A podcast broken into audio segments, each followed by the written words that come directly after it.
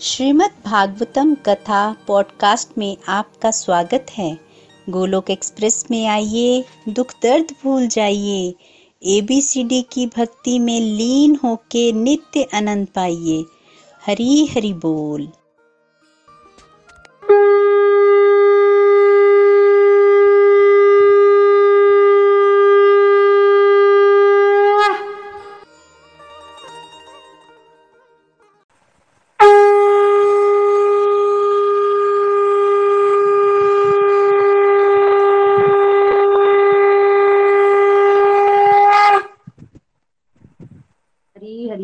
हरि हरि बोल। श्रीमद भागवतम महापुराण की जय। ये भागवत भगवान की है आरती, पापियों को पाप से है तारती। श्री भागवत भगवान की है आरती, पापियों को पाप से है तारती। ये अमर ग्रंथ, ये मुक्ति पंथ, ये पंचम वेद निराला, नवज्योत जगाने वाला। ये अमर ग्रंथ, ये मुक्ति पंथ, ये पंचम वेद निराला, नवज्योत जगाने वाला। हरि नाम यही हरि धाम यही, ये जग के मंगल की आरती, पापियों को पाप से है तारती। ये भागवत भगवान की है आरती, पापियों को पाप से है तारती। ये शांति गीत पावन पुनीत, पापों को मिटाने वाला, हरि दर्श कराने वाला। ये शांति गीत पावन पुनीत, पापों को मिटाने वाला, हरि दर्श कराने वाला। ये सुख करनी, ये दुख हरनी, श्री मधुसूदन की आरती, पापियों को पाप से है तारती। श्री भागवत भगवान की है आरती, पापियों को पाप से है तारती। ये मधुर बोल मधुकंद खोल, सनमार्ग बताने वाला, बिगड़ी को बनाने वाला। ये मधुर बोल मधुबंध खोल, सनमार्ग दिखाने वाला, बिगड़ी को बनाने वाला। श्री राम यही घनश्याम यही, श्री राम यही घनश्याम यही, प्रभु की महिमा की आरती, पापियों को पाप से है तारती, पापियों को पाप से है तारती। श्री भागवत भगवान की है आरती, पापियों को पाप से है तारती, पापियों को पाप से है तारती।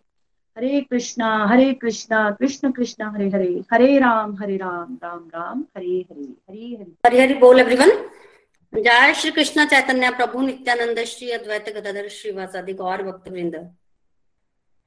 हरे कृष्ण हरे कृष्ण कृष्ण कृष्ण हरे हरे, हरे राम हरे राम राम राम हरे हरे, हरे कृष्ण हरे कृष्ण कृष्ण कृष्ण हरे हरे, हरे राम हरे राम राम राम हरे हरे, हरे कृष्ण हरे कृष्ण कृष्ण कृष्ण हरे हरे, हरे राम हरे राम राम राम हरे हरे। ओम नमो भगवते वासुदेवाय। श्रीमद भागवतम की जय, कारनिताई की जय, श्री राधा श्याम सुंदर की जय। Busy through the body, free as a soul. Hari Hari बोल हरि हरि बोल। Transform the world by transforming yourself. ना शास्त्र पर, ना शास्त्र पर, ना धन पर और ना ही किसी युक्ति पर, मेरा तो जीवन आश्रित है प्रभु केवल और केवल आपकी कृपा शक्ति पर। गोलोक एक्सप्रेस में आइए, दुख दर्द भूल जाइए, एबीसीडी की भक्ति में लीन होकर नित्य आनंद पाइए। जय श्री राधा कृष्णा। सो हरि हरि बोल everyone. Welcome again everyone to the evening सत्संग। श्रीमद भागवतम चल रहा है हमारा। आज हम कैंटो नंबर सेवन में प्रवेश करने जा रहे हैं। जैसे कि आप सभी जानते हैं कि प्रथम स्कंद अधिकारी स्कंद है, सेकंड स्कंद जो है कैंटो नंबर सेकंड जो है श्रीमद भागवतम का, वो साधन स्कंद है। तीसरे में सर्ग सृष्टि का वर्णन है और चौथे कैंटो में विसर्ग सृष्टि का वर्णन है। पांचवे में स्थान और छठे में पोषण का वर्णन वर्णन हुआ है। सेवंथ कैंटो में जो विषय है वो है उद्यो। उद्यो मीन्स कर्म वासना। तो बेसिकली सिक्स कैंटो में पोषण का वर्णन आया। पोषण मतलब भगवान की कृपा, अनुग्रह है। तो उसमें हमने दो तरह की कृपाओं का वर्णन सुना था, एक भगवान की विशेष कृपा और एक भगवान की साधारण कृपा। भगवान की साधारण कृपा तो सभी पर हो रही है, जैसे फॉर एग्जाम्पल सबको हवा पानी सब मिल रहा है, भगवान की साधारण कृपा है। विशेष कृपा उन पर जिनको विरक्ति आ गई है जीवन में, तो भोग मिलना भगवान की विशेष कृपा नहीं है। भगवान की विशेष कृपा है अगर आपके पास भोग है और आपको उनसे वैराग्य आ जाए, विरक्ति आ जाए, वो है भगवान की विशेष और असीम असीम कृपा। अब भगवान की कृपा तो सब पर है, पर क्या हम उसको फील कर पाते हैं? अगर भगवान की कृपा सब पर है तो ये कितना दुखी दुखी क्यों रहते हैं? ये मटेरियल वर्ल्ड अशाश्वतम दुखालय है, तो बिना किसी से पूछे हुए हमें पता है कि सब दुखी हैं, फलाना व्यक्ति भी दुखी है, फलाना, पूछने की जरूरत नहीं है, ये दुखालय ही है। दुखी क्यों है व्यक्ति, क्यों मतलब फील नहीं कर पाता है वो कृपा, भगवान का अनुग्रह जो कि सब पर है? तो उसमें बताया गया है कि बेसिकली कर्म वासना इसका मेन कारण है, जो कि सेवंथ कैंटो का विषय है। उत्यो बोलते हैं इसको, उती। तो तीन तरह की व्यक्ति की वासना होती है, मानवीय वासना, दैवी वासना और आसुरी वासना, स्वभाव लगा लो। तो इस स्वभाव के अकॉर्डिंग हम लोग एक्ट करते हैं और उसके अकॉर्डिंग जो है वो हमें फल मिलता है, जिससे व्यक्ति जो है विशेष रूप से दुखी रहते हैं। तो इस चैप्टर में ये, इस कैंटो में ये सब बताया जाएगा और ये भी बताया जाएगा कि क्यों इनकी नॉलेज व्यक्ति के लिए आवश्यक है। वो इसलिए क्योंकि अगर हमें पता होगा कि तीन गुणों के मुताबिक ये तीन चेतनाएं, तीन वासनाएं, तीन तरह के सब भाव व्यक्ति में होते हैं, हम इसको जानकर तभी तो हम दुखों से मुक्ति की तरफ बढ़ेंगे ना आगे। तो पूरा डिटेल में इस कैंटो में इसका वर्णन जो है वो किया जाएगा। तो कुल मिला के इस कैंटो में फिफ्टीन चैप्टर्स हैं। पहले टेन चैप्टर में प्रह्लाद महाराज और हिरण्यकश्यप की कथा जो है वो है, और फाइव फाइव चैप्टर्स में दैवी वासना, फाइव चैप्टर में आसुरी वासना और पांच चैप्टर में मानवीय वासना के बारे में जो है वो बताया जाएगा। तो पहले टेन चैप्टर्स जो हैं वो प्रह्लाद महाराज की कथा को प्रेजेंट करते हैं। तो उसमें जो हिरण्यकश्यप है वो बेसिकली आसुरी स्वभाव को, आसुरी वासना को रिप्रेजेंट करेगा। प्रह्लाद महाराज का चरित्र जो है वो दैवी वासना को रिप्रेजेंट करेगा, दैवी स्वभाव को प्रेजेंट करेगा। और लास्ट के जो फाइव चैप्टर है उसमें युधिष्ठिर महाराज जो है वो नारद जी से कुछ प्रश्न करते हैं, जिसमें मनुष्य के स्वभाव, मानवीय वासना के बारे में जो है वो चर्चा होगी। तो इस तरह से इस कैंटो में जो है वो हमें ये सब जो है वो समझाया जाएगा। तो भगवान की कृपा सब पर है, पर हमें कोशिश करनी है कि हम उस कृपा से पूरा पूरा फायदा उठा पाए। भगवान ने इस जीवन में हमें हर वो साधन दिया है ताकि हम उनके पास वापस चले जाएं, पर अधिकांश लोग उस उन साधनों का, उस कृपा का जो है वो पूरी तरह से प्रयोग जो है वो नहीं कर पाते। तो इस कैंटो के आरंभ में परीक्षित महाराज ने सुखदेव गोस्वामी से प्रश्न किया है। उनका प्रश्न क्या है, देखिए। पीछे हम सिक्स कैंटो में सुनकर आए, वृत्तासुर को भगवान ने मार दिया। वृत्तासुर कौन थे पिछले जन्म में, और भगवान ने दिति के पुत्र हिरण्याक्ष और हिरण्यकश्यप को मार दिया, जिसकी वजह से दिति को एक कुछ ऐसे पुत्र चाहिए थे जो इंद्र को मारे, क्योंकि इंद्र की सहायता के लिए ही भगवान विष्णु ने मारा था उनके पुत्रों को, ऐसा दिति का मानना था। तो इन सब चीजों को देखते हुए परीक्षित महाराज के मन में ये डाउट आया कि भगवान जो है वो पक्षपात करते हैं क्या? भगवान समदर्शी नहीं है। सुना तो है कि भगवान निरपक्ष होते हैं, समदर्शी होते हैं, पर भगवान को देखकर ऐसे लगता है कि भगवान जो है वो विषमता से एक्ट करते हैं, भगवान पक्षपात करते हैं। भगवान देवताओं का तो साथ देते हैं पर असुरों को मार देते हैं। अब कोई ये भी कह सकता है कि भाई असुर जो है वो हरकतें ही ऐसे करते हैं इसलिए भगवान असुर को मारते हैं, देवता लोग भगवान के भक्त होते हैं इसलिए भगवान देवताओं का साथ देते हैं। पर वृत्तासुर, वृत्तासुर असुर था पर था तो भगवान का भक्त, हम अभी तो कथा सुन के आए। तो अगर वृत्तासुर भगवान का भक्त था तो फिर भगवान ने वृत्तासुर को क्यों मारा? इसलिए कि वो असुर था। और भगवान विष्णु की जो इमेज अब इस तरह से बन गई है कि भगवान विष्णु जो है वो हमेशा देवताओं का साथ देते हैं। असुरों ने अगर किसी का भजन भी करना होगा तो वो किसका भजन करते हैं? या तो ब्रह्मा जी का करेंगे या शिव जी का करेंगे, भगवान विष्णु का भजन नहीं करते। बहुत कम असुर है, देखा रेयर ही देखा जाता है कि भगवान विष्णु की पूजा कर रहे हैं, रेयर। तो ऐसा देखने में लगता नहीं कि विष्णु भगवान जो है वो थोड़ा सा भेदभाव करते हैं, हालांकि देवता और दानव जो है वो भाई भाई हैं। देखिए जी, दैत्य दानव ये एक ही है, इनका राक्षसी स्वभाव ही होता है। ये अलग अलग इनके नाम इसलिए पड़े क्योंकि इनकी जो माता है ना वो अलग अलग है। तो बेसिकली दिति के पुत्र दैत्य कहलाए और धनु के पुत्र दानव कहलाए, और ये दोनों ही कश्यप ऋषि की पत्नियां हैं और यक्ष दक्ष प्रजापति की पुत्रियां हैं। और माताओं के स्वभाव के अंतर के कारण ना बच्चों में भेदभाव हुआ। कश्यप ऋषि की संतानें देवता और दैत्य दोनों ही, माताओं के स्वभाव में अंतर के कारण इनके स्वभाव, बच्चों के स्वभाव में जो है वो अंतर आ गया। तो बोला, परीक्षित महाराज ने प्रश्न किया कि भगवान जो है भेदभाव करते लगते हैं, तो आप बताइए क्या कहना है? सुखदेव गोस्वामी इसके उत्तर में बोलते हैं। सबसे पहले तो सुखदेव गोस्वामी प्रश्न को बड़ा अनुमोदन करते हैं कि तुमने बहुत अच्छा प्रश्न किया है। क्यों? देखिए, क्या परीक्षित महाराज के मन में सच में डाउट था कि भगवान जो है वो पक्षपात करते हैं? नहीं, कोई डाउट नहीं था। ये प्रश्न क्यों? क्यों इसलिए कलयुग के जीवों के लिए करुणा है मन में। हमारे मन में डाउट आ सकता है, हम कलयुग के जीव, किसी और के मन में डाउट आ सकता है। तो उस डाउट को क्लियर करने के लिए परीक्षित महाराज ने पहले ही वो प्रश्न कर लिया कि भगवान क्या पक्षपात करते, देखने में तो लगता है। तो सुखदेव गोस्वामी जो है वो क्वेश्चन को पहले सराहना करते हैं कि तुम्हारा प्रश्न बहुत सुंदर है, क्योंकि इस प्रश्न का उत्तर देने के लिए भगवान की कथा जो है वो कहनी पड़ेगी, और भगवान की कथा में जो है उसका श्रवण करने मात्र से ही जीव का जो है वो कल्याण होता है, श्रवण करने मात्र से। तो उत्तर में सुखदेव गोस्वामी कह रहे हैं कि व्यक्ति जो है वो तीन गुणों में जीता है, सतोगुण, रजोगुण और तमोगुण। भगवदगीता चैप्टर नंबर चौदह में तीनों गुणों के बारे में बताया गया है। जो भी बताया गया उसकी डिटेल में डिस्क्रिप्शन यहाँ पर सुखदेव गोस्वामी ने दी है। डिटेल में तीनों गुणों के बारे में बताया है कि व्यक्ति तीन गुणों से बना हुआ है, भगवान तीनों गुणों से परे, भगवान के ऊपर कोई गुण एक्ट नहीं करता, भगवान निर्गुण है।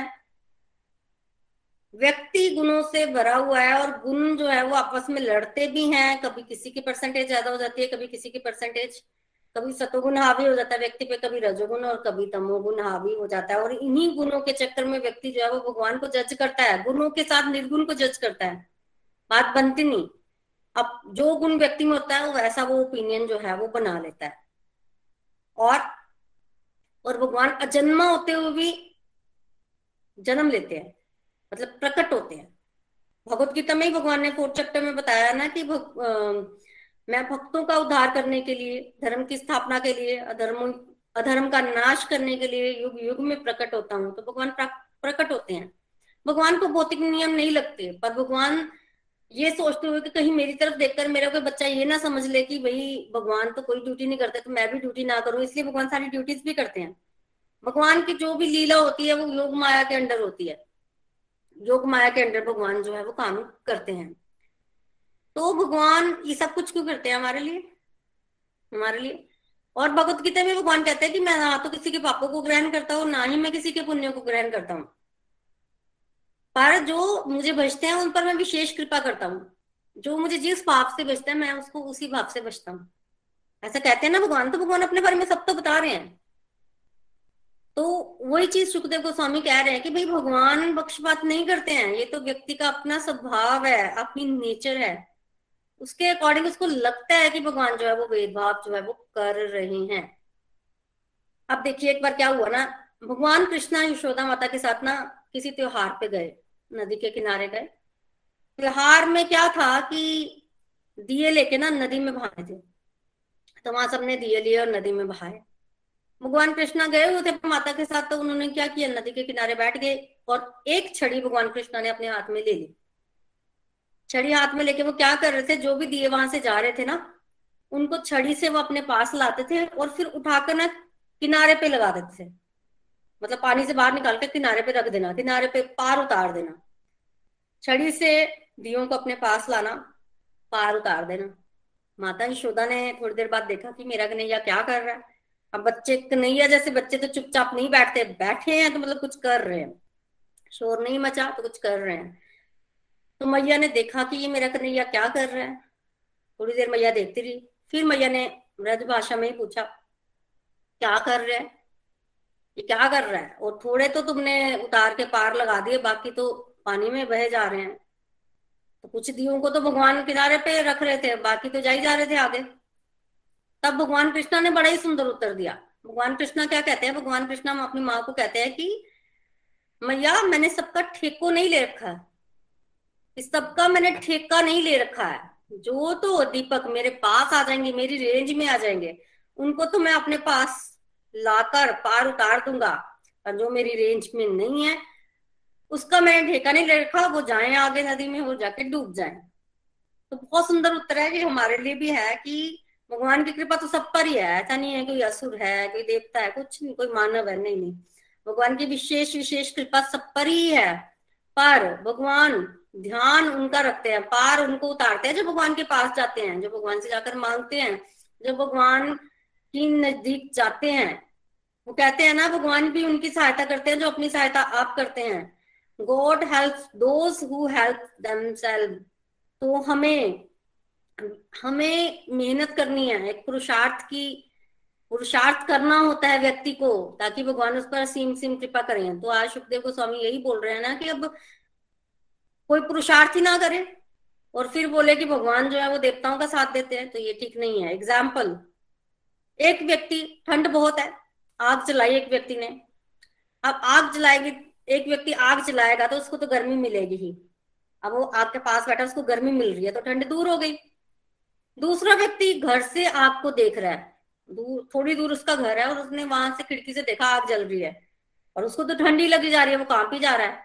अब वो व्यक्ति कह रहा है कि ये आग पक्षपात कर रही है, उस व्यक्ति को तो इसने गर्मी दे दी, वो उसकी ठंड दूर हो गई, मेरे को तो ठंडी लगी जा रही है। तो क्या ये सच है कि वो आग पक्षपात करती है?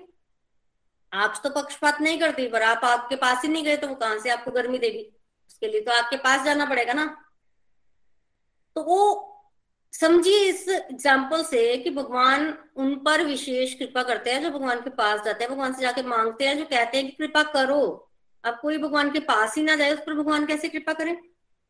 ठीक है, तो पास ना जाए मतलब जो भगवान का स्मरण करते हैं, भगवान उन पर विशेष विशेष कृपा करते हैं।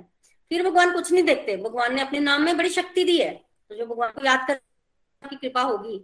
और उसके उसके पश्चात भगवान देवता देते कुछ नहीं देखते। देखिए असुर, कंस भी तो असुर था, क्या भगवान ने कंस को तारा नहीं? देखने में लग सकता है, देखो भगवान ने कंस को मार दिया, देखने में लग रहा है कि मार दिया, पर क्या तारा नहीं? कंस तो तर गया था। कंस भगवान को याद करता था, करता था भय के मारे करता था। आकाशवाणी ने कहा कि देवकी की आठवीं संतान कंस को मारेगी। तब से कंस को नींद आना बंद हो गई, रातों को याद करता था, सपने में भगवान विष्णु के दर्शन होते थे, उसको लगता था देवकी की आठ संतान आज मुझे मार देगी। इतना भय था कंस के अंदर, और उस भय से वो भगवान को वो नित्य निरंतर याद करता था। मैटर नहीं करता कि आप भगवान को कैसे याद कर रहे हो, भरा अगर भगवान का स्मरण कर रहे हो आप, तो आपको मुक्ति मिलेगी ही। शिशुपाल भगवान को द्वेष से याद करता था, भगवान ने उनको मुक्ति दी, उसको भी मुक्ति मिली। गोपियां भगवान को राग से याद करती थी, उनको भी मुक्ति मिली। कुछ गोपियों के अंदर काम वासना भी थी, बेसिकली वो भगवान को पति रूप में प्राप्त करने के लिए कात्यायनी माता की पूजा करती थी, उनको भी भगवान ने तारा। तो बेसिकली कोई भी इमोशन जो है अगर भगवान के रास्ते पर लग जाए ना, तो वो इमोशन जो है वो सार्थक हो जाता है। और भगवान के रास्ते पर ना, जैसे किसके अंदर कोई विकार भी है, भगवान के पास चला जाएगा ना तो वो भी दूर हो जाएगा। तो गोपियां सर्वथा निष्पाप थी, शुद्ध भक्त के लेवल पर थी, चाहे उनके मन में कोई भी भाव था, क्योंकि जब भगवान से जुड़ जाता है तो व्यक्ति तो वो सब कुछ दूर हो जाता है। ठीक है, कौरव और पांडवों का युद्ध हुआ जिसमें सारे कौरव मारे गए, तो क्या भगवान ने मार दिया उनको कि तार दिया? सारे के सारे तर गए थे, दोबारा जन्म तो नहीं लिया किसी ने भी, तो उनकी भी मुक्ति हो गई थी। तो बेसिकली हमें देखना पड़ेगा कि भगवान जो है, जो भगवान का नाम लेगा ना, भगवान उसको तारेंगे तारेंगे। फिर चाहे कंस भय से भगवान का नाम ले रहा है, शिशुपाल द्वेष से ले रहा है, यादव लोग भगवान के साथ रिश्ता निभा रहे हैं, किसी का जो रिश्ता है वो उसके अकॉर्डिंग जो है वो भगवान का स्मरण कर रहा है और उसके अकॉर्डिंग उसको फल मिल रहा है। गोपियों के साथ अलग रिलेशन है, यशोदा माता का अलग है। एक व्यक्ति है, उसके भी फैमिली में उसके भाई बहन माता पिता बच्चे पत्नी होती है, पर सबके साथ स्नेह होता है, पर सबके साथ एक जैसा रिलेशन नहीं है। स्नेह सबके साथ है पर रिश्ता तो अलग अलग निभाता है ना व्यक्ति। उसी तरह से भगवान पक्षपात नहीं करते हैं पर वो अलग अलग रिश्ता निभाते हैं। जैसे फॉर एग्जाम्पल जिसका जैसा भाव है, भगवदगीता में ये तो भगवान ने बोला है कि जैसा जिसका भाव होगा उसके अकॉर्डिंग मैं उसको फल दूंगा। तो अगर कोई भगवान का स्मरण करता है तो भगवान उसको जो है वो तार देते हैं, पर उसका तरीका अलग अलग होता है। भक्तों पर अलग तरह से कृपा करते हैं। अब असुर लोग हैं, वो भगवान की भक्ति नहीं करते, उन पर कृपा अलग तरह से होती है, उनको मार कर मुक्ति दे देते हैं, पर उन तरीका सेम नहीं होता, पर पक्षपात नहीं है। वो भगवान जैसा जो व्यक्ति जो है वो करता है वैसा ही भगवान जो है उसको फल देते हैं। अब श्रीमद भागवतम में हम वेन महाराज की कथा जो पढ़ी थी, वेन महाराज असुर थे, भगवान को याद करते थे नहीं। फिर क्या बोला उन्होंने, मैं भगवान हूँ मेरी पूजा करो, ऐसा बोला। भगवान को याद तो नहीं करते थे, भक्त तो नहीं थे। और फिर क्या हुआ, फिर जब ऋषियों ने हुंकार भरी उनको मार दिया, तो क्या आता है श्रीमद भागवतम में वर्णन कि वेन महाराज कहाँ गए, नर्कगामी हुए, नरकों में गए। तो जो भगवान को याद करेगा वो उसकी तो मुक्ति हो जाएगी, पर जो भगवान को याद नहीं करेगा वो नरक में जाएगा, चाहे मृत्यु जैसे मर्जी हो। तो वेन महाराज नर्कगामी हुए, नरकों में चले गए। तो भगवान पक्षपात नहीं करते, भगवान की कृपा करने के तरीके अलग होते हैं।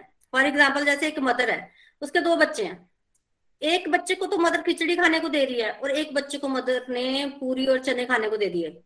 अब देखने में लग सकता है ना कि माँ पक्षपात कर रही है, भाई एक बच्चे को खिचड़ी एक को पूरी चने।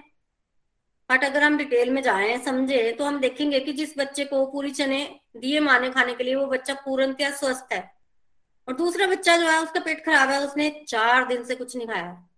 हम माँ को तो यही लगेगा कि अगर तो ये पूरी चने खाएगा तो और बीमार होगा, चार दिन से कुछ नहीं खाया, तो इसको खिचड़ी दे दो, एटलीस्ट कुछ अंदर तो जाए उसके। तो क्या माँ पक्षपात कर रही है? माँ तो चिकित्सा कर रही है। तो भगवान भी चिकित्सा करते हैं बेसिकली। जो तो सीधे तरीके से उनकी बात मानकर उनकी तरफ बढ़ जाते हैं, उनको अलग तरह से भगवान रिएक्ट करते हैं, उनके साथ लीला में भगवान लीला में प्रवेश करवाते हैं, उनके साथ खेलते हैं अलग तरह से। पर जो ऐसा नहीं करते उनके साथ अलग तरह से, उनको मार कर डरा कर धमका कर जैसा भी है, जीव का भला ही चाहते हैं। माँ की तरह माँ अगर बच्चे को डांट सकती है तो बच्चे को प्यार भी करती है। तो भगवान हमारे पेरेंट्स हैं, तो भगवान जो है वो भेदभाव नहीं करते हैं, उनके तरीका करना तरीके अलग होते हैं कृपा करने के। अब सुखदेव गोस्वामी परीक्षित महाराज को कह रहे हैं कि ये प्रश्न तुमने पहली बार नहीं पूछा, ये पहले भी पूछा जा चुका है। जैसा कि हमने उत्तर देने की शैली में पहले समझा था ना, श्रीमद भागवतम में क्या है वो शैली, शैली यही है कि जब भी कोई प्रश्न किया जाता है ना, तो जो उत्तर देने वाला है वो डायरेक्ट उत्तर ना देकर ये बोलता है कि ये प्रश्न पहले भी पूछा जा चुका है, और उस समय जो उत्तर दिया गया था वो ही उत्तर आज आपकी सेवा में रखा जा रहा है। इसी तरह से सुखदेव गोस्वामी आज कह रहे हैं कि ये प्रश्न तुमने पहली बार नहीं पूछा है, पहले भी ये प्रश्न युधिष्ठिर महाराज ने नारद मुनि से किया था जब उनके यहाँ राजसूय यज्ञ जो है वो हो रहा था, और उस समय नारद मुनि ने जो उत्तर दिया था युधिष्ठिर महाराज को, तुम्हारे पितामह को, वो उत्तर आज मैं तुम्हें देता हूँ। तो युधिष्ठिर महाराज क्या कर रहे थे, राजसूय यज्ञ। जब युधिष्ठिर महाराज राजसूय यज्ञ कर रहे थे, तो आपको पता है राजसूय यज्ञ तब तक नहीं हो सकता जब तक व्यक्ति जो है वो सब व्यक्ति जो है उसकी अधीनता को स्वीकार ना करें, सारे राजा। क्योंकि एक क्षत्र सम्राट बनना होता है जब राजसूय यज्ञ होता है ना, तो उससे पहले सबको अधीनता स्वीकार करनी होती है। तो सबने युधिष्ठिर महाराज की अधीनता को स्वीकार किया और फिर इन्होंने राजसूय यज्ञ शुरू किया। राजसूय यज्ञ में सब आए क्योंकि सभी अधीनता को स्वीकार करते थे। शिशुपाल भी राजसूय यज्ञ में आया बेसिकली। जब शिशुपाल राजसूय यज्ञ में आया तो वहां प्रश्न उठा कि अग्र पूजा का अधिकारी कौन है। तो उस समय अग्र पूजा का अधिकारी भगवान श्री कृष्णा को बनाया गया था, और जब अग्र पूजा का अधिकारी भगवान कृष्णा को बनाया गया तो शिशुपाल से रहा नहीं गया। शिशुपाल ने वहां पर तो भगवान को उठकर काफी कुछ बोलना शुरू किया और कहा कि अग्र पूजा का अधिकारी नहीं है, इसके अंदर बड़ी सारी कमियां है। ठीक है, क्वेश्चन यह ये भी उठता है कि इतनी ही तकलीफ थी अगर शिशुपाल को, तो वो आया क्यों यज्ञ में? तो उसका भी कारण है। उसका कारण ये है कि शिशुपाल को युधिष्ठिर महाराज से कोई द्वेष नहीं था। युधिष्ठिर महाराज जो थे वो अजात शत्रु थे। अजात शत्रु होता है जिसका कोई शत्रु ना हो, जिसका कोई शत्रु ना हो। तो युधिष्ठिर महाराज सत्यवादी थे, अजात शत्रु थे, कोई शत्रु नहीं था उनका।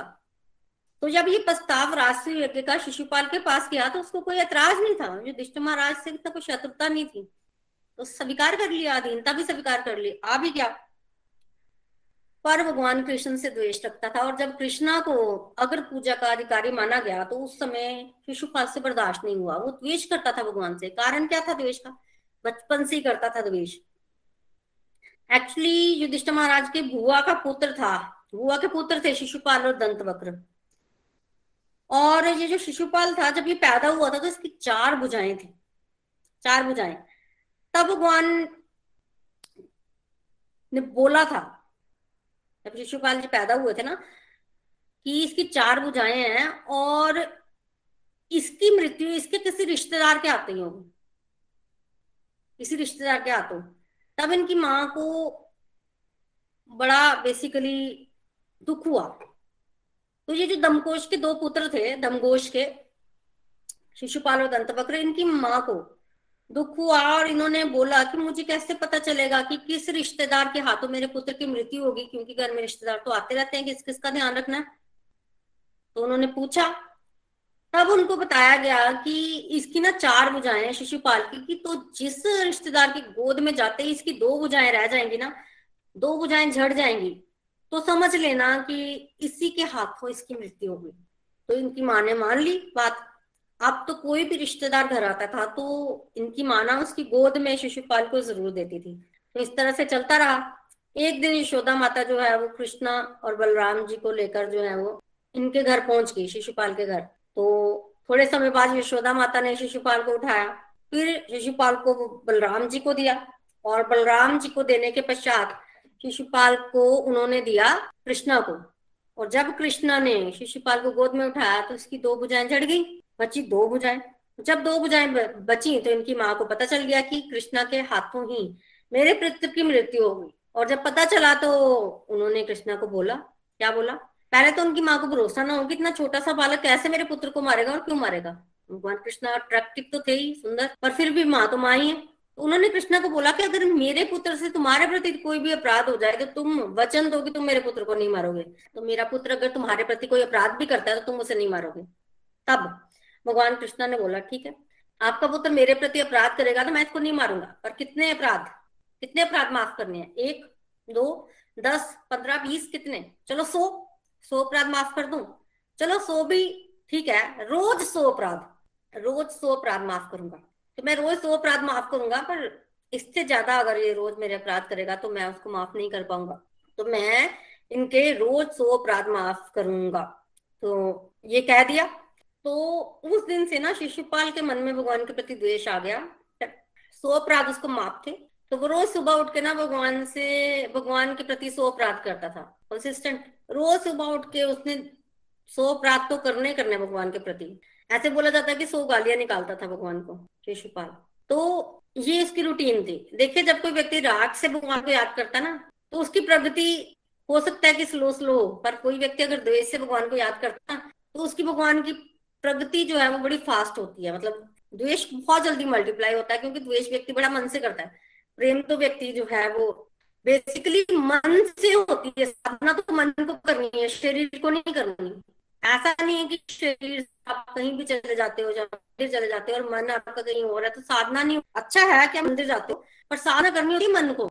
तो जब द्वेष करता है ना व्यक्ति तो बड़े मन से करता है, तो वो बड़ी जल्दी मल्टीप्लाई होता है। तो पूरे मन से शिशुपाल भगवान को गाली वगैरह निकालता था। और उस दिन जब भगवान को अग्र पूजा का अधिकार मिला तो इससे रहा नहीं गया और इसने भगवान के अपराध किए, भगवान को गालियां निकाली और सौ से ज्यादा अपराध भगवान के किए। और जैसे ही सौ से ज्यादा अपराध शिशुपाल ने भगवान के किए। भगवान ने सुदर्शन चक्र निकाला और शिशुपाल का वध कर दिया।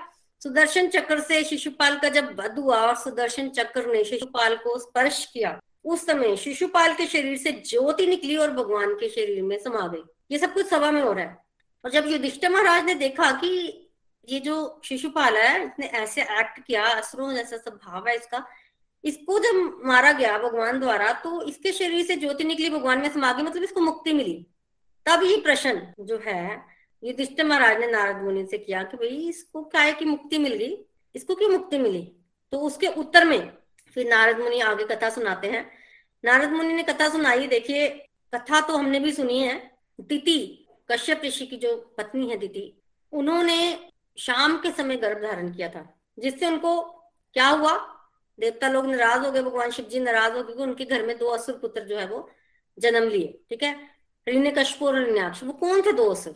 तो बेसिकली हमने कथा पहले भी श्रवण किया, चार कुमार सनक, सनंदन, सनातन और सनत कुमार जो है वो एक बार भगवान के दर्शनों के लिए वैकुंठ गए थे। तो भगवान के दर्शनों के लिए जब वो भगवान से मिलने के लिए जा रहे थे तो उनको भगवान के द्वारपाल जय और विजय ने रोक लिया था, ये कहकर के भगवान विश्राम कर रहे हैं। तब चार कुमारों द्वारा जय और विजय को श्राप दिया गया था कि तुम लोग धर, तुम लोग धरती पर जाओ और असुर बन के जन्म लो, तीन जन्मों तक असुर बनो और फिर यहाँ वापस आओ। तुम वैकुंठ में रहने के अधिकारी नहीं हो, क्योंकि तुम्हें पता नहीं चलता कि यहाँ पर अगर कोई पहुंचा है तो उसकी काबिल कुछ काबिलता ही होगी। इस तरह से उनको श्राप मिल गया था। तब भगवान उसी समय वहां प्रकट हुए और भगवान ने कहा कि ब्राह्मणों को मैं बड़ा सम्मान देता हूँ, तो आपने जो कहा वो भी होगा, पर मैं अपने भक्तों का त्याग नहीं कर सकता। तो अगर ये तीनों अगर ये दोनों तीन जन्मों तक नीचे जाएंगे तो इनको लेने के लिए मैं खुद जाऊंगा तो इनको लेने के लिए मैं खुद जाऊंगा तो वही जय और विजय जो है वो धरती पर पहले हिरण्याक्ष और हिरण्यकश्यप बन के आए। जब वो हिरण्याक्ष बन के आए तो भगवान ब्राह बन के गए और उन्होंने हिरण्याक्ष का उद्धार किया। जब वो हिरण्यकश्यप बन के गए तो भगवान जो है वो नरसिंह देव बनकर आए और उन्होंने हिरण्यकश्यप का उद्धार किया। फिर जब यही दोनों जय और विजय रावण और कुंभकर्ण बनकर धरती पर गए, उस समय भगवान ने राम अवतार लिया, भगवान राम बन के गए और भगवान ने रावण और कुंभकर्ण को उद्धार किया। और वही जय और विजय अब शिशुपाल और दंतवक्र बनकर आए हैं, दोनों भाई हैं, और भगवान कृष्ण रूप में आए हैं और भगवान शिशुपाल और दंतवक्र का उद्धार कर रहे हैं। तो ये भगवान के द्वारपाल ही थे। और भगवान ने हिरण्यकश्यप का उद्धार कब किया? हिरण्यकश्यप का भगवान ने उद्धार तब किया जब वो अपने पुत्र प्रह्लाद को यातनाएं दे रहा था, मारने की कोशिश कर रहा था। और जब युधिष्ठिर महाराज ने ये सुना कि हिरण्यकश्यप अपने पुत्र को मारने की कोशिश कर रहा था प्रह्लाद को, तब युधिष्ठिर महाराज ने फिर प्रश्न किया। देखिए पहले प्रश्न किया था कि इसको मुक्ति क्यों मिली शिशुपाल को, तो उसका उत्तर मिल गया क्योंकि वो भगवान के द्वारपाल ही थे और तीन जन्मों के लिए नीचे आए थे और उन्होंने तो द्वारपाल दोबारा बनना था, तो वो तो वैकुंठ ही जाना था, तो इसलिए भगवान ने उनको मुक्ति दी, भगवान उद्धार के लिए आए थे। दूसरा प्रश्न उन्होंने किया कि हिरण्यकश्यप को जब उद्धार हुआ तो हिरण्यकश्यप अपने बेटे को क्यों मार रहा था, क्यों यातनाएं दे रहा था? पिता जो है वो तो अपने पुत्र से बड़ा प्यार करते हैं, पुत्र गलती करते हैं कई बार तो थोड़ा बहुत तो पिता डांटते हैं, पर पर ऐसा क्या हो गया कि मारना ही शुरू हो गया हिरण्यकश्यप अपने पुत्र को? क्यों मारा प्रह्लाद को, क्यों मार रहा था? तो बहुत सुंदर प्रश्न जो है वो युधिष्ठिर महाराज ने नारद मुनि से किया। तो उसके उत्तर में नारद मुनि जो है वो प्रह्लाद महाराज की कथा सुना रहे हैं। पूरे दस चैप्टर तक जो है वो सेवंथ कैंटो में ये कथा जो है वो चलेगी प्रह्लाद महाराज की। तो बेसिकली ये कथा क्यों आई है, क्योंकि परीक्षित महाराज ने प्रश्न किया था ना, युधिष्ठिर महाराज ने भी प्रश्न किया था कि भगवान पक्षपात करते हैं, भगवान असुरों के लिए तो आते नहीं, देवताओं को बचाने के लिए भगवान अवतार लेते हैं। तो उसके उत्तर में ये कथा आ रही है कि अगर भगवान इंद्र को बचाने के लिए, देवताओं को बचाने के लिए वामन के रूप में आ सकते हैं, जो कोई भी अवतार ग्रहण कर सकते हैं, तो भगवान ने प्रह्लाद महाराज को बचाने के लिए भी नरसिंह देव अवतार लिया। और प्रह्लाद महाराज कौन है? दैत्य है, राक्षस है, वो राक्षस कुल में उत्पन्न हुए हैं। तो ऐसा नहीं है भगवान देवताओं के लिए अवतार लेते हैं, भगवान ने राक्षसों के लिए भी अवतार लिया है। तो उसके उपलक्ष्य में जो प्रह्लाद महाराज की कथा आएगी, तो युधिष्ठिर महाराज को नारद मुनि जो कथा सुना रहे हैं वही कथा सुखदेव गोस्वामी जो है वो परीक्षित महाराज को सुना रहे हैं, जिसमें प्रह्लाद महाराज की कथा आएगी। हिरण्यकश्यप और हिरण्याक्ष दो भाई हैं, दिति के पुत्र, तो कैसे ये प्रकट हुए और कैसे आगे इनका जीवन रहा, इसका वर्णन हम कल के सत्संग में सुनेंगे। हरे कृष्णा हरे कृष्णा कृष्णा कृष्णा हरे हरे, हरे राम हरे राम राम राम हरे हरे, हरि हरि बोल। श्रीमद भागवतम महापुराण की जय हो। थैंक यू प्रीति भाभी, बहुत अच्छे से हमेशा की तरह आपने हमें प्यारी सी कथा सुनाई। तो हम इसमें से टेक अवे क्या ले सकते हैं कि हर एक इंसान जब हम माया में फंसे होते हैं तो हम अज्ञानतावश, क्योंकि हम रिबेलियस बार बार, क्योंकि हम भगवान के ऊपर डाउट करते रहते हैं किसी न किसी चीज को लेके, और कैसे जो स्क्रिप्चर्स हैं वो डिजाइंड होते हैं इस समय की ये कथाएं, क्योंकि भगवान को तो पता होता है कि मेरे बच्चे किस तरह के डाउट कर रहे हैं, इसलिए सजेस्टेड होता है कि दीर्घ काल तक अगर आप भगवान का सत्संग करते रहोगे तो ऐसा कोई डाउट नहीं है जो आपके हृदय में हो और वो साफ ना कर दिया जाए। किसी न किसी कथा के माध्यम से आपके हृदय में आने वाले सारे क्वेश्चंस के आंसर मिल जाते हैं। लेकिन दुर्भाग्य क्या होता है कि जो मैक्सिमम लोग होते हैं उनके पास सब्र नहीं होता और वो क्या करते हैं, वो एक डिबेट और आर्ग्यूमेंट करके क्वेश्चंस के आंसर जानना चाहते हैं। देखिए, हरि अनंत हैं, उनकी कथाएं अनंत हैं। आपको अगर उनको सच में जानना है, उनसे प्रेम करना है, तो आपको दीर्घ काल तक अगर आप सत्संग लगाते रहोगे तो हर एक एस्पेक्ट में आपको क्लैरिटी आ जाएगी। अच्छा, भगवान की फंक्शनिंग क्या है, भगवान का प्रभाव भी समझ आएगा और स्वभाव भी समझ आएगा भगवान की कृपा से। अक्सर की ना की पार्शियलिटी हो रही है, जैसे हम लोग भी अक्सर कह देते हैं कि भाई, आपने भी कहा होगा बचपन में कभी कि यार पढ़ाई तो मैं ज्यादा करता हूँ लेकिन नंबर उसके ज्यादा आते हैं, भगवान ने मेरी किस्मत खराब बनाई। तो हमने क्या लगा दिया, यहाँ पे हमने एलिगेशन लगा दी ना भगवान पे कि भगवान ने क्या किया, भगवान ने पार्शियलिटी की, उसको ज्यादा दे दिया, उसको आसानी से दे दिया और मुझे कम दे दिया। फॉर एग्जाम्पल, मान लीजिए आप दो सिस्टर्स हो, एक सिस्टर की शादी छोटे शहर में हुई, एक सिस्टर की शादी अमेरिका में हो गई, तो वो एक जो सिस्टर है वो ईर्ष्या करके क्या बोलेगी, यू नो, वो अमेरिका में रहती है, उसकी अपनी कार है, ये है, वो है, वो फॉरेन में घूमने जाती है, भगवान ने उसकी किस्मत कितनी अच्छी बनाई और मेरी किस्मत खराब बना दी। तो क्या यहाँ पे हमने कह दिया कि भगवान पार्शियलिटी करते हैं या नहीं करते? सभी कहते हैं ये बातें, ऐसा नहीं कि ये कहीं वहां पे परीक्षित महाराज के दिमाग में आई। और जैसे प्रीति जी ने बताया, वो परीक्षित महाराज का क्वेश्चन नहीं है, जैसे अर्जुन के क्वेश्चन नहीं है, वो वो उनके माध्यम से हमारे हृदय में जो क्वेश्चन उठते हैं वो उनके आंसर्स हैं, राइट। तो देखिए, समझने वाली बात है, प्रीति भाभी ने एग्जांपल बहुत ही प्यारा दिया। आप इसको एक और एग्जांपल से समझने की कोशिश करो। अब आप अगर एक स्कूल में टीचर हो, आप सौ बच्चों को पढ़ा रहे हो, उसमें से दो चार बच्चे ऐसे हैं जो आपको ध्यान से सुनते हैं, क्लास में नोट्स बनाते हैं, होमवर्क भी टाइमली करके आते हैं, और बहुत सारे ऐसे बच्चे हैं जो नीचे आपको पता चल जाता है कि मोबाइल फोन चला रहे होते हैं और क्लास में ध्यान से सुनते नहीं है, आपकी बात बिल्कुल मानते नहीं है, दूसरों से झगड़ा करते हैं, ठीक है। तो अगर आप जो बच्चे पढ़ाई में अच्छे हैं उनको एप्रिशिएट कर दो उनकी पढ़ाई में अच्छे होने के लिए, तो क्या जो बाकी बच्चे कहें, देखो पार्शियलिटी कर रही है टीचर, ये उनको एप्रिशिएट कर देती है, हमें तो नहीं करती, तो क्या उसने ये पार्शियलिटी कर दी या वो सच है, वो बच्चे अच्छा कर रहे हैं तो इसलिए उसने कह दिया आप अच्छा कर रहे हो, क्या कर रहे हैं हम इसे लिख के बताइए, पार्शियलिटी कर रही है टीचर, है ना। और मान लीजिए अब स्कूल में एग्जाम होता है तो एग्जाम में उन चार बच्चों के नंबर बहुत ज्यादा अच्छे आ जाते हैं, और जो पढ़ाई ठीक से नहीं करते थे, है ना, इनका ध्यान मोबाइल में रहता था, जो झगड़ते रहते थे, होमवर्क भी नहीं करते थे, उनके नंबर अच्छे नहीं आते। तो जिनके नंबर अच्छे नहीं आते वो ये कहना शुरू कर देते हैं, एलिगेशंस, कि देखा हम तो कहते ही थे, ये टीचर हमें पसंद ही नहीं करती, हमें नंबर अच्छे नहीं देती, और ये हमेशा उन चारों से ही पार्शियलिटी करती है। क्या ये पार्शियलिटी है, है ना? ये एलिगेशंस वो लगा रहे हैं, क्योंकि एलिगेशंस लगाना तामसिक गुण है ना हम सबके अंदर, तो हम एलिगेशन बड़ा फटाफट लगा देते हैं, फटाफट एलिगेशन, बट हम अपनी करतूतें नहीं देखते। जैसे उन बच्चों ने अपनी हरकतें नहीं देखी कि हम मेहनती नहीं है, वो मेहनती है, वो रोज ध्यान से सुनते हैं, टीचर को सम्मान देते हैं, रिस्पेक्टफुली होमवर्क करके आते हैं, हम लोग टाइम वेस्ट करते हैं अपना। ये करने के लिए क्या चाहिए होता है, सात्विक गुण चाहिए होता है। किस चीज के लिए, अपनी कमियों को देखने के लिए। एलिगेशन लगाने के लिए तामसिक गुण चाहिए होता है। तो हमारे पास क्या है ज्यादा समाज में, सबके पास हमारे पास तामसिक गुण ज्यादा है, इसलिए हम एलिगेशन और ब्लेम लगा देते हैं, और वो ब्लेम गेम चलती चलती हमारी इतनी बढ़ जाती है कि हम भगवान को भी नहीं छोड़ते, हम भगवान को भी नहीं छोड़ते, ठीक है। तो देखिए, हमें समझना है कि जो जिसके साथ हो रहा है ना वही उसके लिए परफेक्ट है, बिकॉज हम क्या किसी के मन के भाव अंदर से जाके पढ़ सकते हैं कि आप क्या आप किसी के पिछले जन्मों के, उसने कितनी साधना कर रखी है, वो भगवान का किससे किस तरह से जुड़ा हुआ था, किसी को नहीं पता है किसी के बारे में, राइट।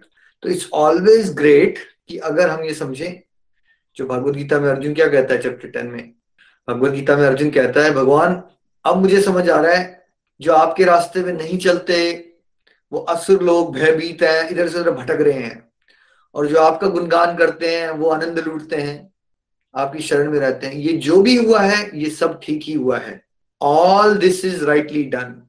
भक्त का काम क्या होता है? भगवान की निंदा करना, भगवान का ब्लेम करना या भगवान की गुणगान करना। भक्ति का मतलब क्या है? भगवान का गुणगान करना। देखिए प्रीति भाभी ने वैसे तो आपको यहाँ समझाया कि द्वेष से भी आप जो लोग हैं, कोई द्वेष भी करता है भगवान से तो वो भी ईश्वर की तरफ आगे बढ़ जाता है, किसी भी तरह से सोचो। लेकिन इसको गलती से ये मतलब नहीं लेना कि हमने द्वेष की भावना क्रिएट कर लेनी अपने अंदर, राइट। हमने प्रभु से प्रेम ही करने का रास्ता अपनाना है। वो ये समझाया जाता है कि भगवान की भक्ति जो है, भगवान का स्मरण इतना पावरफुल है कि कोई किसी भी तरीके से करेगा तो भगवान कितने कृपालु हैं कि उसका भी उद्धार कर देते हैं। बट क्या इसका मैसेज हमें ये लेना चाहिए कि हमें भगवान से द्वेष करना है प्रगति के लिए? नहीं, ऐसा मैसेज मत पकड़ लीजिएगा। इसमें मैसेज यही है, हमें भगवान से प्रेम करना है और ये समझना है कि भगवान जो है वो सभी के बारे में सोचते हैं। देखिए उस दिन भी प्रीति जी ने आपको समझाया था कि साधारण कृपा होती है, एक विशेष कृपा होती है। साधारण कृपा तो हो ही रही है सबके ऊपर, है ना। अब यहाँ पे देखिए सबको रोटी कपड़ा मकान मिला हुआ है, है ना। अब आप बोलोगे कुछ लोगों को नहीं मिला, भाई कुछ लोगों को नहीं मिला तो उन्होंने फिर कुछ और लेवल की गड़बड़े की होगी। बट अगर हम जनरल बात करें, जनरली बहुत सारी चीजें बेसिक बेसिक, अब आप सब यहाँ बैठे हो तो आपके पास घर भी है, रोटी भी है, यू नो बेसिक्स हैं आपके पास, कपड़े भी पहने हुए हैं आपने, थोड़े बहुत फाइनेंस भी है आपके पास। अब जो ये विशेष कृपा होती है ना, जैसे प्रीति जी ने एग्जाम्पल दिया था, वो आग इसने जलाई और आग के पास बैठ गया। दूसरा जो है वो दूर से आग को देख रहा है और ये सोच रहा है कि आग जो है मेरे से पार्शियलिटी करती है, मुझे तो गर्मी दे नहीं रही। यहाँ फर्क पड़ जाता है। विशेष कृपा के पात्र कब बनेंगे आप? हमने आपको बड़ी बार ये भी समझाया कि कृपा भी बहुत प्रकार की होती है, गुरु कृपा, शास्त्र कृपा, भगवत कृपा, आत्म कृपा। तो यहाँ अब ये बात हो रही है कि जो आत्म कृपा करेगा, इससे कोई फर्क नहीं पड़ता कि उसकी जाति क्या है। देखिए भगवान श्री राम, रामनवमी आने वाली है तो भगवान श्री राम ने कैसे कैसे लोगों को मित्र बना लिया। सबसे नीची जाति वाले लोग भी भगवान ने उनको भी प्यार दिया, सम्मान किया, चाहे वो शबरी हो या केवट हो।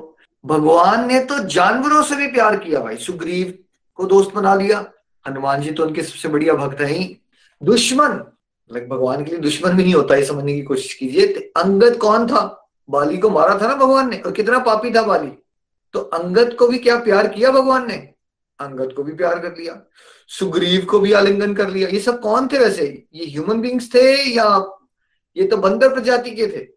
आप सोच सकते हो ह्यूमन लेवल पे आज हमें तो यहाँ पे भेदभाव, हमारे तो घर में जो हेल्पर्स आती हैं हम तो उनके साथ भेदभाव करते हैं, तो भगवान का लेवल देखिए जरा। ये पार्शियलिटी है, कोई ह्यूमन बींग कर सकता है ये? तो सोच के बताइए मुझे।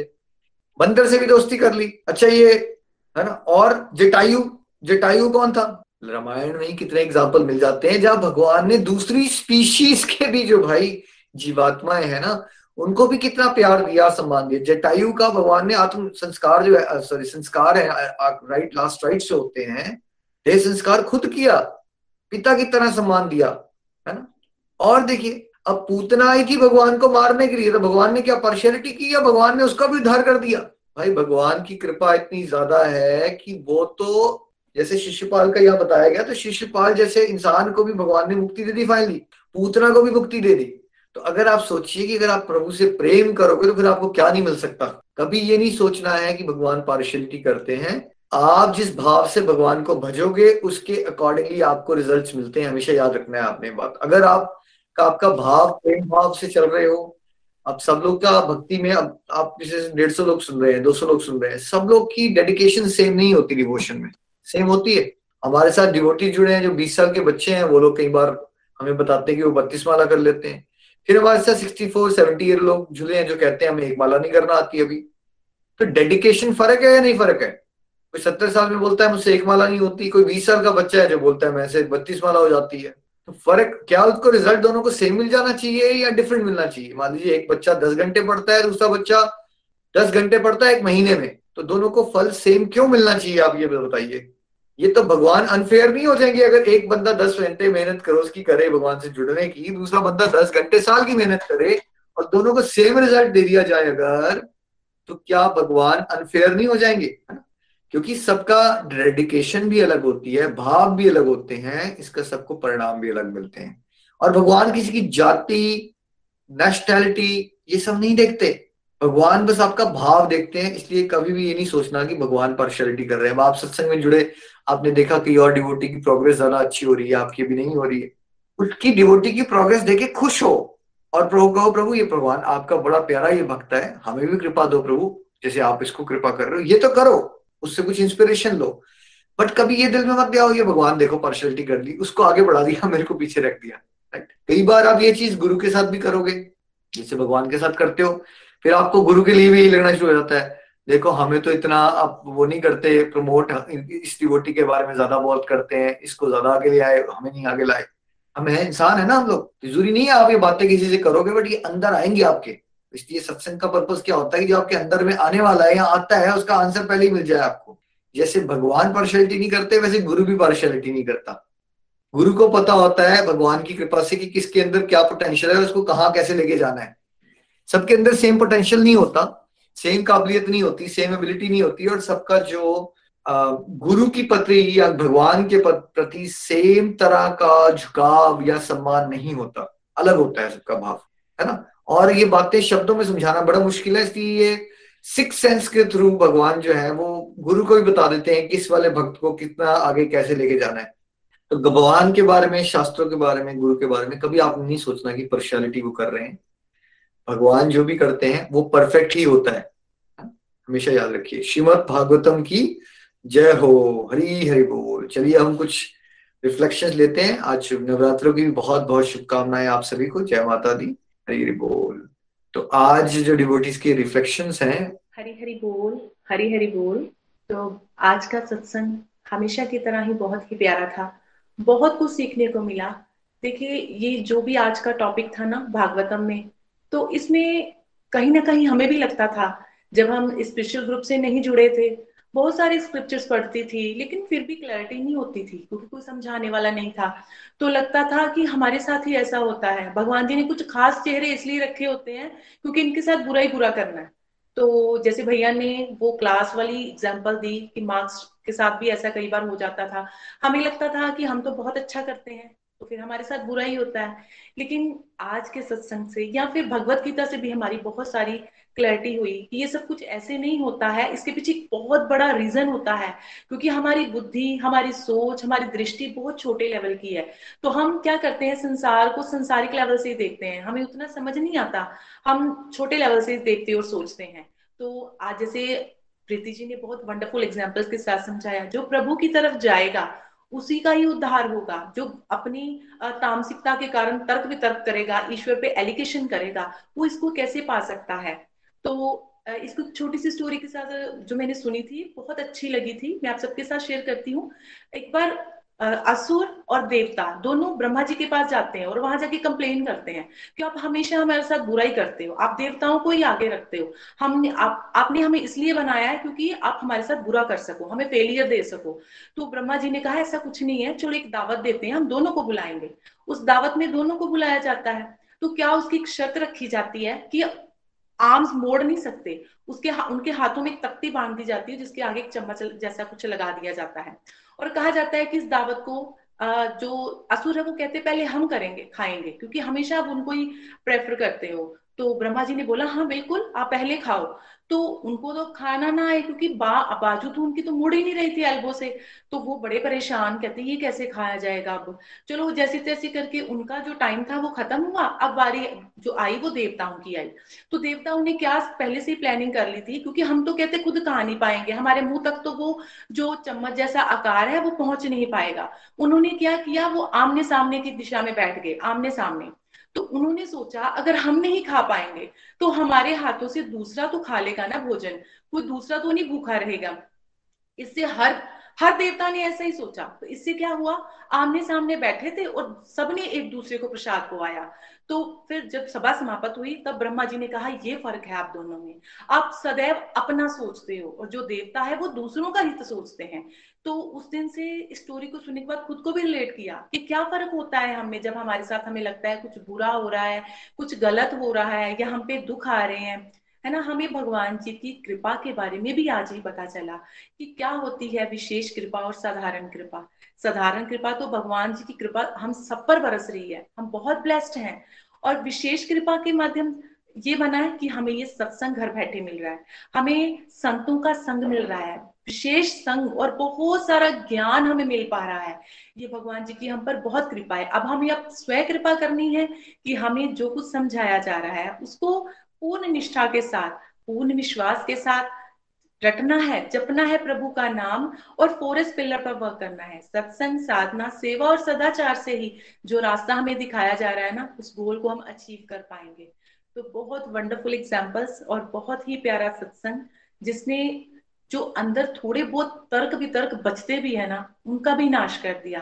Thank you so much Golok express, thank you so much Nikhil भैया, नितिन भैया, हरि हरि बोल, हरि हरि बोल। Thank you so much Jyoti ji, बहुत ही प्यारी अंडरस्टैंडिंग आपकी। ये होना ही है, अगर हम आप चलते रहेंगे ना नित्य निरंतर, फिर गहराई से चीजें समझ आती हैं। तो क्या होता है ना, फिर कोई शंका का शंका की कोई जगह नहीं रहती। और उससे क्या होता है, जब आपके फ्रेंड्स या रिलेटिव्स भी कभी आपको डाउट में डालने की कोशिश करेंगे ना, आप उस स्टेज पे आ जाओगे, आपके पास इतने सारे उदाहरण होंगे। जैसे आप जी ने बताया, देखो फटाफट तुमने तो कहा देवताओं को बचाने के लिए अवतार लेते हैं, लेकिन दानवों को बचाने के लिए भी अवतार लिया है भगवान ने। क्योंकि ना टूटा फूटा ज्ञान होता है समाज में मैक्सिमम लोगों के साथ, और वो वो ज्ञान का अज्ञान बना देते हैं, क्योंकि वो भगवान को कुछ ना कुछ उल्टा सीधा कहने के लिए वो ज्ञान को टूटा फूटा यूज करते हैं। तो एज भगवान के डिवोटीज हमारे पास वैसा ज्ञान होना चाहिए कि जब हम किसी को ठीक से बता सकेंगे, देखो नहीं गलत है ना, इनकम्प्लीट नॉलेज है। देवताओं के लिए लिया था तो दानवों के लिए भी तो लिया था। प्रह्लाद तो भगवान के सबसे बड़े भक्त आते हैं, और तो आप अच्छे से समझा पाओगे, भगवान की अच्छी वकालत भी कर पाओगे, खुद भी डाउट से बचोगे और दूसरों ने भी डाउट दूर कर पाओगे। थैंक यू ज्योति जी, हरी बोल। हम चलते हैं हैदराबाद निधि जी के पास। निधि जी, हरी हरी बोल, हरी हरी बोल। आज का सत्संग बहुत ही दिव्य। पहले तो प्रणाम प्रीति जी के चरणों में, जो हमें इतनी सुंदर श्रीमद भागवतम की कथाएं सुनाते हैं। बहुत आनंद आता है, बहुत कुछ सीखने को मिलता है। तो आज की आज उन्होंने सातवां जो अध्याय है, स्कंद जो है वो स्टार्ट किया हमारे साथ पढ़ना, और सप्तम स्कंद में भगवान हमारी शंकाओं का निवारण कैसे करते हैं, वो क्वेश्चन जो है वो राजा परीक्षित जी ने, जो हमारे अंदर के क्वेश्चंस हैं, हम सब प्राणियों के जितने भी क्वेश्चंस होते हैं मन में, जो शंकाएं हैं, वो राजा परीक्षित जी ने भग, जो है वो पूछी है यहाँ सुखदेव जी, श्री सुखदेव जी स्वामी से। तो क्यों पूछा उन्होंने क्वेश्चन, और क्या पूछा क्वेश्चन? ये पूछा कि भगवान वैसे तो समदर्शी हैं, सबके सब सबको समान दृष्टि से देखते हैं, लेकिन जो पिछले स्कंद में हमने पढ़ा,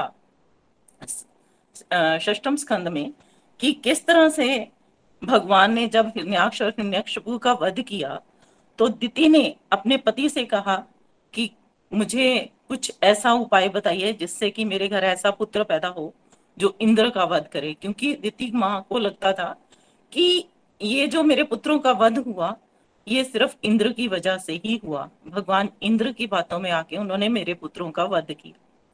तो पुंसवन व्रत करने के लिए ऋषि कश्यप उनको कहते हैं, लेकिन उनको कहते हैं कि अगर इस व्रत को करने में तुमसे जरा भी त्रुटि हुई, तो जो पुत्र तुम्हारे घर पैदा होगा वो इंद्र को मारने की बजाय उनका उसका दोस्त बन जाएगा। फिर एक बार जब अंतिम दिन थे, तो दिति जो है वो सो जाती हैं, और इंद्र उनके गर्भ में जाकर उनके पुत्रों उनके गर्भ में जो शिशु होता है उसके सात टुकड़े कर देता है। और सात टुकड़े जब वो रोना शुरू करते हैं, तो वो सात के और साथ साथ जो है टुकड़े कर देता है। इस तरह इंद्र जो है वो क्रूरता की हदें ही पार कर देता है। लेकिन फिर उनिंजा जो है उनके पुत्रों का जो है वो जन्म होता है। तो हमने पढ़ा, तो यहाँ से उनके मन में क्वेश्चन आया कि क्या इंद्र को तब भी बचाव भगवान करते हैं, तब भी इंद्र आदि देवताओं का समर्थन करते हैं भगवान? तो ऐसा क्यों करते हैं भगवान कि भगवान इन देवताओं का तो समर्थन करते हैं और जो राक्षस हैं, दैत्य हैं, उनका भगवान साथ नहीं देते हैं? तो ये क्वेश्चन कभी कभी हमारे अंतःकरण में भी आते हैं। हम लोग अपनी गलतियों को क्योंकि देख नहीं पाते हैं ना, और हम दूसरे को दूसरे की गलतियों को ज्यादा देखते हैं, नोटिस करते हैं, अपनी तामसिक वृत्ति के कारण, क्योंकि तीन गुणों से उत्पन्न तो हम ही हुए हैं। तो हमारी रजोगुण और तमोगुणी प्रवृत्ति हमें जिस तरह की दृष्टि जिस तरह की दृष्टि देती है, उसी दृष्टि से हम जो है वो दूसरों को नापते और तोलते हैं। तो इस क्वेश्चन के उत्तर में बहुत सुंदर सुखदेव जी महाराज जी ने उत्तर दिया परीक्षित महाराज जी को कि ऐसा नहीं है, भगवान तो सबके प्रति समान है, भगवान किसी के साथ भी द्वेष भाव नहीं रखते हैं। ये तो हम अपने गुणों के प्रभाव से किसी से द्वेष करते हैं या किसी के प्रति हीनता का भाव आता है हमारे अंदर, तो ये हमारे गुणों का प्रभाव होता है, है ना। तो परीक्षित महाराज जी को बताते हैं वो सुखदेव जी कि ये जो एक बार यही क्वेश्चन जो है आपके दादा युधिष्ठिर जी ने नारद जी से भी पूछा था, तो नारद जी ने बहुत सुंदर इसका उत्तर दिया था कि नारद जी ने कहा था कि नहीं, जब शिशुपाल और दंतवक्र का अंत किया और शिशुपाल और दंतवक्र जो है वो भगवान के थे, भगवान के अंदर ही मुख में ही समा गए, तो युधिष्ठिर महाराज के हृदय में ये क्वेश्चन उत्पन्न हुआ था कि इन्हों, इसने इन्होंने ऐसा क्या किया, शिशुपाल और दंतवक्र ये तो हमेशा भगवान को गाली देते रहते थे, हमेशा भगवान को भगवान को इतनी गालियां देते हैं, तो फिर भी जब इनका अंत हुआ तो ये कैसे भगवान के मुख में ही समा गए।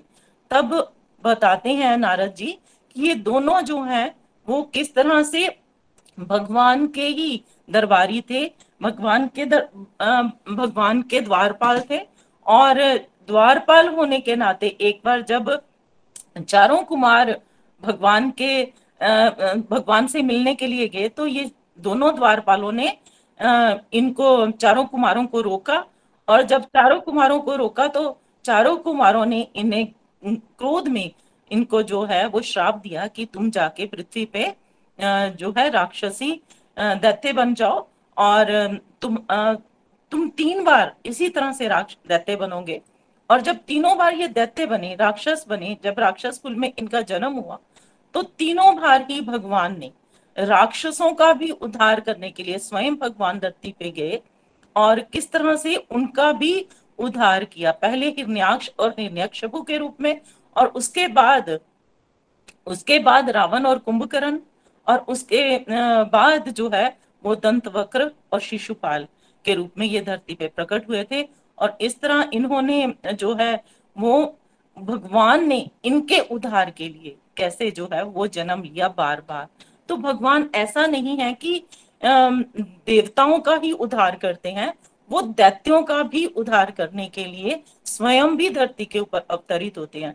तो क्वेश्चंस जो हमारे मन में अराइज होते हैं कि क्यों ऐसा होता है, हमारे मन में भी तो यही क्वेश्चन है कि हमारे साथ भेदभाव हो गया, उनके साथ ऐसा नहीं हुआ। तो भगवान जो है वो एक तरह से सबसे बड़े चिकित्सक हैं, कह सकते हैं कि सबसे बड़े जो हैं वो डॉक्टर हैं, वो जानते हैं कि हमारे अंदर किस तरह की के अवगुणों की बीमारियां हैं। हमें भी अलग अलग तरह की बीमारियां हो रखी हैं, है ना, ये अवगुणों के रूप में, है ना। तो ये बीमारियों, जैसे डॉक्टर अलग अलग बीमारी के लिए अलग अलग दवाई देता है, वैसे ही भगवान भी हमारे अंदर की अलग अलग बुराइयों, अलग अलग कुरीतियों के का को ठीक करने के लिए अलग अलग तरीके अपनाते हैं। भगवान जब अलग अलग तरीके से हम सबका हम सबकी चिकित्सा करते हैं तो इसका तात्पर्य ये नहीं कि हम ये कहें कि उसको तो दस, जैसे डॉक्टर बोल डॉक्टर के पास अलग अलग मरीज जाते हैं, किसी मरीज को डॉक्टर जो है वो छह दवाइयां देता है, किसी की सर्जरी करता है, है ना, किसी को अलग तरीके से उसको ऑपरेट करता है, है ना, अलग तरीके से ऑपरेशन करते हैं आजकल जैसे। तो हमें हमारी भी बुराइयों का अलग अलग तरीके से भगवान निवारण करते हैं, और हम ये देख के हम ये सोचें कि हाँ उसके उसको तो भगवान ने ऐसा नहीं किया, मेरे साथ ऐसा कर दिया, या उसके साथ ऐसा नहीं किया, मेरे साथ ऐसा कर दिया।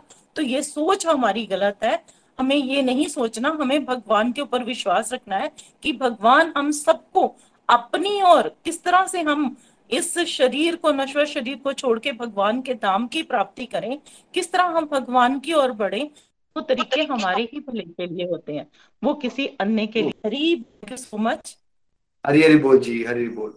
थैंक यू नीरज जी, बहुत ही अच्छी ब्यूटीफुल डीप अंडरस्टैंडिंग आपने अपनी शेयर की। बिल्कुल डॉक्टर वाला एग्जाम्पल भी बहुत अच्छा था, भाई अब डॉक्टर है, अब वो सेम दवाई थोड़ी दे देगा सबको, किसी को कोई दवाई देगा, किसी को डोजेज ज्यादा देगा, किसी को कम देगा, किसी की सर्जरी की सजेशन देगा, किसी को बोलेगा नहीं यार तुम थोड़ा डाइट ठीक कर लो बस ठीक हो जाएगा, कुछ भी एक्सरसाइज किया करो। अब पेशेंट ये सोचे कि वो पार्शियलिटी कर रहा है तो यहाँ गड़बड़ हो गई ना। थैंक यू निधि जी, हरि हरि बोल, हरि हरि बोल। चलिए हम प्रेयर सेगमेंट पे चलते हैं। नीलम जी हरि हरि बोल। हरि हरि बोल एवरीवन, हरि हरि बोल। आज का सत्संग बहुत ही बढ़िया। सबसे पहला जय माता, सबसे पहले जय माता दी सबको। आज कात्यायनी माँ की जय। आज का सत्संग बहुत ही बढ़िया, बहुत कुछ सीखने को मिला। जैसे सब मतलब ये बात समझ में आई कि भगवान पक्षपात नहीं करते हैं। भगवान हम अगर हम भगवान को प्यार से याद करते हैं, नित्य और निरंतर भगवान का गुणगान करते हैं तो भगवान की कृपा हम पर बरसती है। और कृपा तो भगवान की हर समय बरस रही है, लेकिन हमारा ही ध्यान प्रभु की तरफ नहीं नहीं है। इसीलिए हम अज्ञानतावश कह देते हैं कि भगवान पर ही ब्लेम कर देते हैं कि भगवान कृपा नहीं कर रहे। तो जैसे आपने कहा भी कि जो जिसके साथ हो रहा है वही परफेक्ट है। भगत का काम है भगवान का गुणगान करना। अगर हमारी जीवा पे भगवान का नाम निरंतर मतलब भगवान का नाम नाचता है तो भगवान उस पर कृपा करते ही करते हैं। तो चलिए अब हम अपने प्रेयर सेगमेंट की तरफ बढ़ते हैं। सबसे पहले अलका शर्मा जी ने, मानसी जी की, सुमन वशिष्ठ जी ने अपने पेरेंट्स की, प्रभदीप जी ने अपनी और अपने सिस्टर की एजुकेशन के लिए, राजकुमारी राणा ने अपने बेटे, अपनी फैमिली, अपनी मदर, अपने अंकल की, और रेनू मंजुल जी ने अपनी बेटी की, फैमिली की स्पिरिचुअल हेल्थ, मेंटल हेल्थ और फिजिकल हेल्थ के लिए प्रेयर करवाई है। शशिवाला जी ने अपनी हेल्थ के लिए, वैदेही वेंकट रमन जी ने अपने बच्चों की स्पिरिचुअल हेल्थ के लिए, मंजू जी ने अपनी स्पिरिचुअल हेल्थ के लिए, गीता खन्ना जी ने अपनी स्पिरिचुअल ग्रोथ के लिए और प्रेमा भक्ति के लिए, सुनीता ठाकुर जी की अपनी और अपनी फैमिली की गुड हेल्थ के लिए, सीताराम ठाकुर जी ने अपनी फैमिली की स्पिरिचुअल हेल्थ के लिए प्रेयर करवाई है। पूजा महाजन जी ने अपने बच्चों पारस और मानस महाजन की और सरस्वती तिनेजा जी ने अपनी फैमिली की complete health and complete happiness के लिए प्रेयर करवाई है। अंजनी जी ने रुचि जी की, आदर्श बहल जी ने अपनी माता जी की फिजिकल हेल्थ एंड हैप्पीनेस के लिए प्रेयर करवाई है। रमनी जी ने अपने बच्चों की स्टडी और एग्जाम के लिए प्रेयर करवाई है। मोनिका गुप्ता जी ने अपनी स्पिरिचुअल हेल्थ के लिए, रंजू जोशी जी की फैमिली को शुद्ध प्रेमा भक्ति मिले इसके लिए उन्होंने प्रेयर करवाई है। इन सबको भगवान जो जो इन्होंने मंशा की है जिसके लिए प्रेरित करवाई है वो सही हो सबके लिए। इसके लिए हरे कृष्णा हरे कृष्णा कृष्णा कृष्णा हरे हरे, हरे राम हरे राम राम राम हरे हरे। मेरी तरफ से चार माला आज डेडिकेट रहेंगी इन्हें, और अगर किसी का नाम छूट गया हो तो मैं क्षमा प्रार्थी हूँ। हरि हरि बोल, हरि हरि बोल। Thank you Neelam ji, thank you so much. तो जो हमने कलेक्टिव माला की थी पहले वो वर्ल्ड पीस के लिए डेडिकेटेड है। जो डिवोटीज का यह नाम लिया गया, मेरी भी चार मालाज उनकी कंप्लीट हेल्थ और हैप्पीनेस के लिए। आप लोग भी कुछ मालाज अपनी डेडिकेट करें डिवोटीज के लिए, आपकी साधना भी हो जाएगी और सेवा भी हो जाएगी। हरि हरि बोल जी। चलते हैं अब हम भजन की तरफ। आज सुषमा जी हमें चंडीगढ़ से भजन सुना रही है। हरि हरि बोल। आई थिंक मैंने ना एक श्लोक में गलती से आज चैप्टर टेन कह लिया था, मुझे रियलाइज हुआ वो गलती हुई है मुझसे। चैप्टर इलेवन का श्लोक की बात कर रहा था जब मैंने कहा था अर्जुन कहता है all this is rightly done. Chapter ten नहीं है वो, चैप्टर इलेवन है। गलती हुई है उसके लिए मैं क्षमा मांगूंगा आप सबसे। हरि हरि बोल। सुषमा जी हरि हरि बोल। हरि हरि बोल जी, हरि हरि बोल। सबको नवरात्रों की बहुत बहुत मुबारकें। बहुत ही सुंदर सत्संग। तो मैं इतना ही समझ पाई हूँ कि भगवान किसी से पक्षपात नहीं करते। हम कितने भी अवगुणों के साथ भले ही भगवान की शरण में आते हैं तो निरंतर प्रभु चरणों में लगने से हमारे पर कृपा होती ही होती है। तो आप सभी गुरुजनों को मेरा कोटि कोटि नमन है। तो मेरे पे तो विशेष कृपा रही है गुरुओं की, तो आज मैं गुरु गुरु का ही भजन मैंने लिखा है वही मैं बोलूंगी। तो चलते हैं भजन की तरफ। गुरु चरणों में खुशियां अपार, गुरु चरणों में सदा ही बहार, गुरु चरणों में खुशियां अपार, गुरु चरणों में सदा ही बहार, आनंद बरसाती है, मेरे सतगुरु की वाणी आनंद बरसाती है, मेरे सतगुरु की वाणी कानों को सुहाती है, मेरे सतगुरु की वाणी गुरु चरणों में खुशियां अपार, गुरु चरणों में सदा की बहार आनंद बरसाती है, मेरे सतगुरु की वाणी कानों को सुहाती है, मेरे सतगुरु की वाणी प्रेम के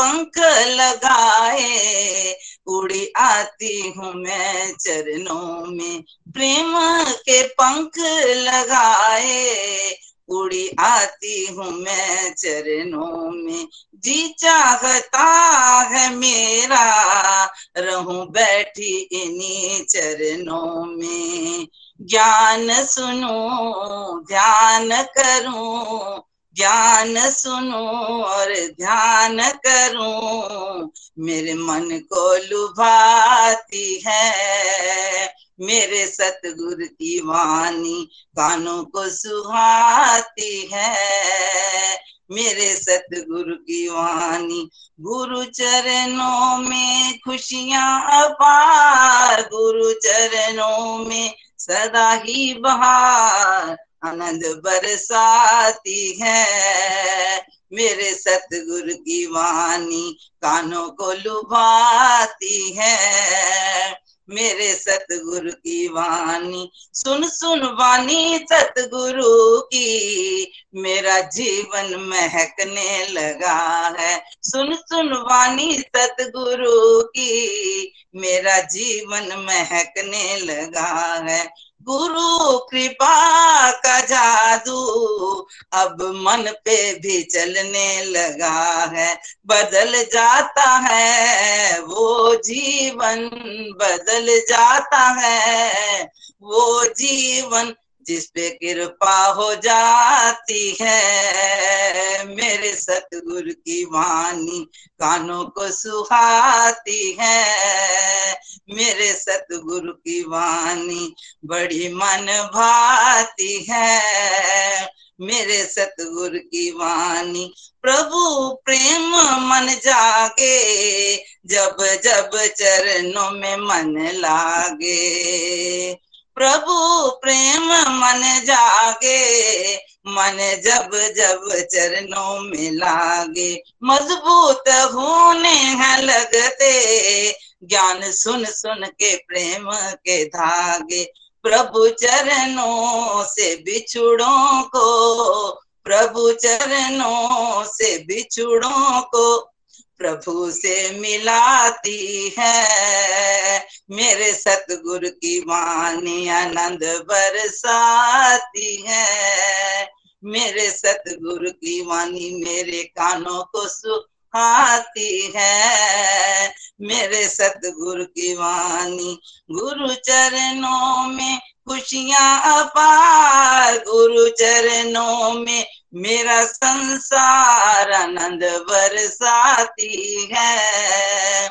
मेरे सतगुरु की वाणी बड़ी मन भाती है, मेरे सतगुरु की वाणी प्रेम भरा संसार देती, सबको सुंदर विचार है देती, प्रेम भरा संसार देती, सबको सुंदर विचार है देती, खुशियों से दामन है भरती, प्रभु कृपा अपार है देती, खुशियों से दामन है भरती, गुरु कृपा अपार है देती, दल दल में फंसे लोगों को, दल दल में फंसे लोगों को स्वर्ग में बिठाती है, मेरे सतगुरु की वाणी बड़ी मन भाती है, मेरे सतगुरु की वाणी आनंद बरसाती है, मेरे सतगुरु की वाणी लोहा कर दे पारस, और कागो को हंस बनाए। लोहा कर दे ये पारस और कागों को हंस बनाए। देती है भरपूर शक्ति जो भी श्रद्धा से चरणों में आए। वो देती है भरपूर शक्ति जो भी श्रद्धा से चरणों में आए। जीवन की उदासी को जीवन की उदासी को प्रभु प्रेम रंग लगाती है। मेरे सतगुरु की वाणी आनंद बरसाती है। मेरे सतगुरु की वाणी गुरु चरणों में खुशियां अपार। गुरु चरणों में सदा ही बहार कानों को सुहाती है। मेरे सतगुरु की वाणी बड़ी मन भाती है। मेरे सतगुरु की वाणी गुर्जर के तारन हारे भगतों के परम सहारे। गुरु जग के तारन हारे भगतों के हैं परम सहारे।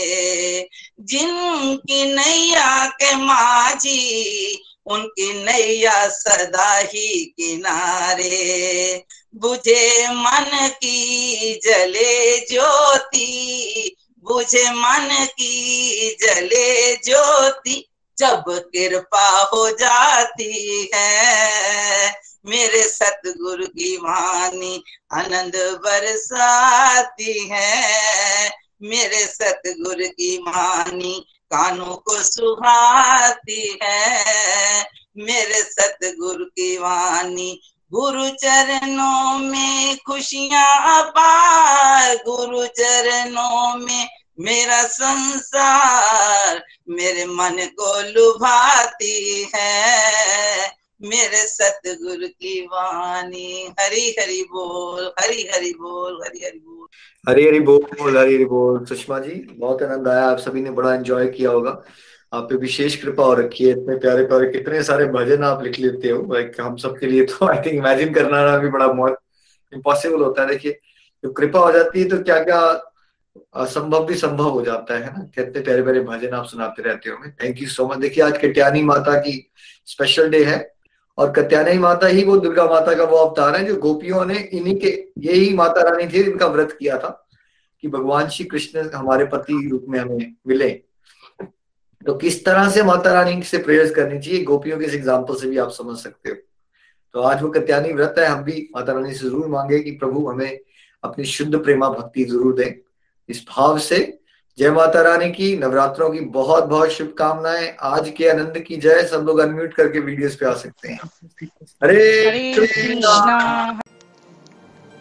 गोलोक एक्सप्रेस से जुड़ने के लिए आप हमारे email address info at Golok express dot O R G द्वारा संपर्क कर सकते हैं या हमारे व्हाट्सएप या Telegram number seven zero one eight zero two six eight two one से भी जुड़ सकते हैं। आप हमसे फेसबुक पेज और यूट्यूब चैनल के माध्यम से भी जुड़ सकते हैं। हरि हरि बोल।